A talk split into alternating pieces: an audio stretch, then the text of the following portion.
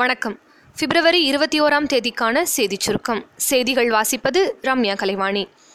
மக்களவைத் தேர்தலுக்கான ஏற்பாடுகள் தொடர்பாக தமிழக தலைமை தேர்தல் அதிகாரி சத்யபிரதா சாஹூ அங்கீகரிக்கப்பட்ட அரசியல் கட்சிகளுடன் நாளை ஆலோசனை நடத்தவுள்ளார்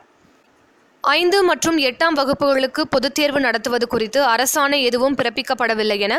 பள்ளிக்கல்வித்துறை அமைச்சர் திரு செங்கோட்டையன் திட்டவட்டமாக தெரிவித்துள்ளார் இந்தியாவில் தயாரிக்கப்பட்ட தேஜாஸ் போர் விமானத்தை விமானப்படையில் இணைப்பதற்கான ஒப்புதல் சான்று வழங்கப்பட்டது இந்த சான்றிதழை இராணுவ விமான போக்குவரத்து ஒழுங்குமுறை அமைப்பானது விமானப்படை தலைமை தளபதி டீலோ தனோவாவிடம் வழங்கியது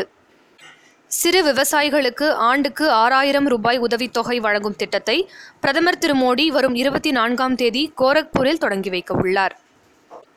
ஜம்மு காஷ்மீர் எல்லை கட்டுப்பாட்டு கோடு பகுதியில் பாகிஸ்தான் ராணுவம் இன்று அத்துமீறி தாக்குதல் நடத்தியது பல்வேறு நிகழ்வுகளில் பங்கேற்பதற்காக இந்திய குடியரசுத் தலைவர் திரு ராம்நாத் கோவிந்த் இரண்டு நாள் பயணமாக சென்னை வந்துள்ளார் சத்துணவு முட்டை டெண்டருக்கான தமிழக அரசின் அரசாணையை உயர்நீதிமன்ற மதுரை கிளை ரத்து செய்துள்ளது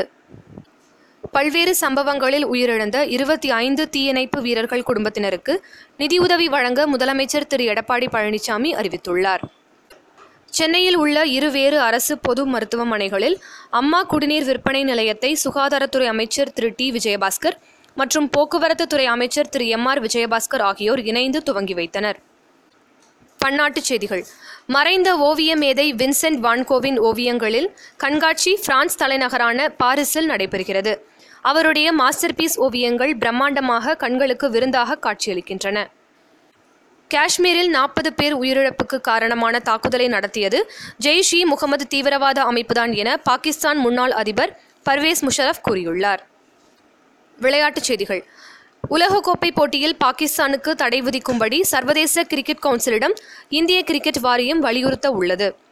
இங்கிலாந்துக்கு எதிராக நேற்று நடந்த ஆட்டத்தில் வெஸ்ட் இண்டீஸ் அணி இருபத்தி மூன்று சிக்சர்கள் அளித்தது இது புதிய சாதனையாகும் ஒருநாள் போட்டியில் ஒரு அணியின் அதிகபட்ச சிக்ஸர் இது என்பது குறிப்பிடத்தக்கது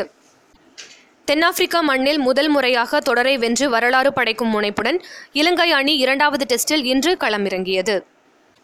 வானிலை அறிக்கை தமிழகம் மற்றும் புதுவையில் அடுத்த ஐந்து தினங்களுக்கு வறண்ட வானிலையே நிலவும் என சென்னை வானிலை ஆய்வு மையம் தெரிவித்துள்ளது நாளைய சிறப்பு தில்லையாடி வள்ளியம்மையின் பிறந்த தினம் அமெரிக்காவின் தந்தை ஜார்ஜ் வாஷிங்டனின் பிறந்த தினம் மற்றும் கஸ்தூரிபாய் காந்தியின் நினைவு தினம் இத்துடன் இன்றைய செய்தியறிக்கை நிறைவு பெறுகிறது மீண்டும் நாளை சந்திப்போம்